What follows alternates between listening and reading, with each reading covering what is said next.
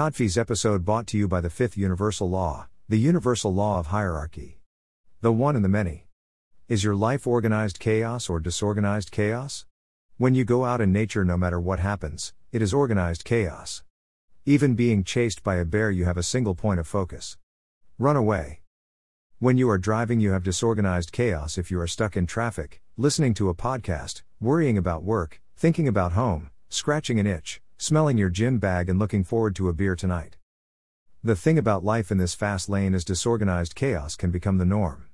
But, some people are great at multitasking, and so, the degree of disorganization they can enjoy and be healthy in, feel still organized, varies to someone like me who can never enjoy multitasking, and two things happening at once is a nightmare. My capacity when moving from organized chaos to disorganized chaos is very low. It is, no doubt, why I was a great engineer, and now do this work. Disorganized chaos takes people down. So, no matter whether you have a high or low tolerance for it, when chaos moves from organized to disorganized, it is negative. The only variable is at what point it happens and what you may have come to think of as your default.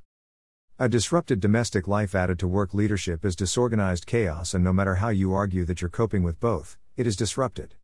Imagine sitting for your final exams in any demanding profession while dealing with significant disruption at home. You would not do your best. And so, it is this mantle on which inner wealth is built. How to turn chaos into order. The more of this you can do, the better you will be in life, health, family and work. The first thing we do in inner wealth is to demonstrate the order in chaos. Using the five solutions to every chaos, the universal laws. By applying those universal principles, we eliminate ninety-nine percent of chaos at the root. For example, a domestic problem is not a domestic problem if you look at it through the eyes of the universal laws. A domestic problem is one.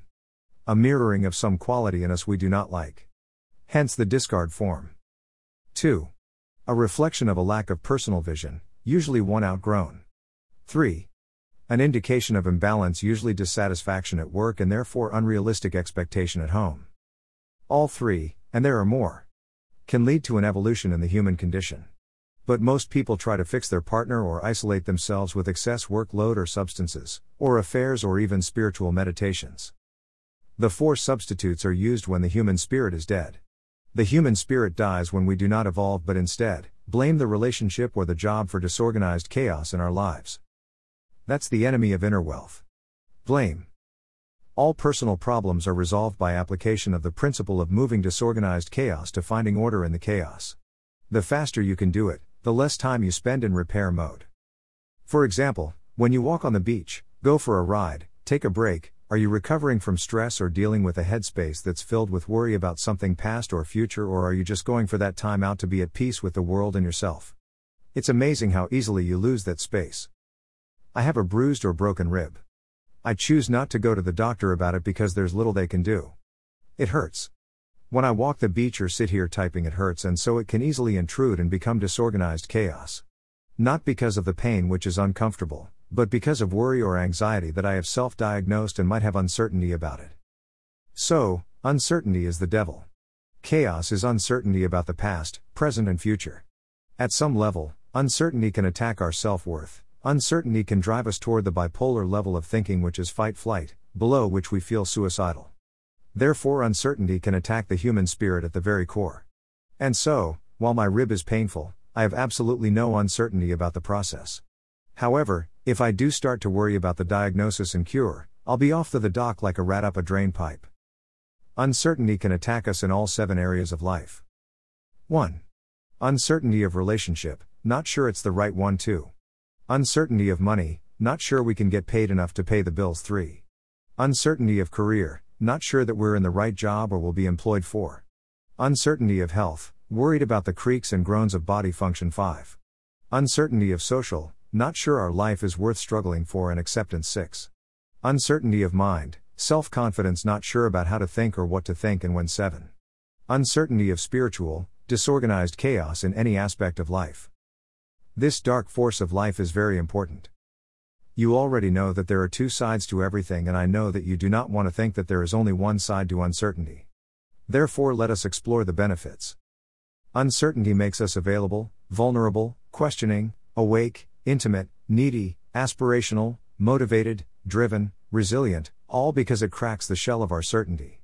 Certainty is the opposite to uncertainty, and it can be a mask or the truth. Certainty is easily mistaken for hard-headed aggressive thinking. But that only leads to trouble, and so uncertainty is an icebreaker.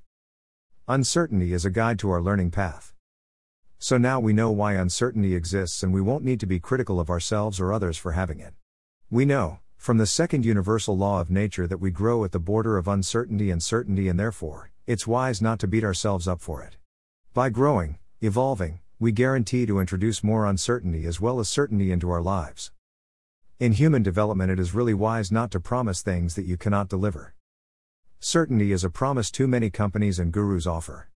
But that just births disappointment and buyer remorse.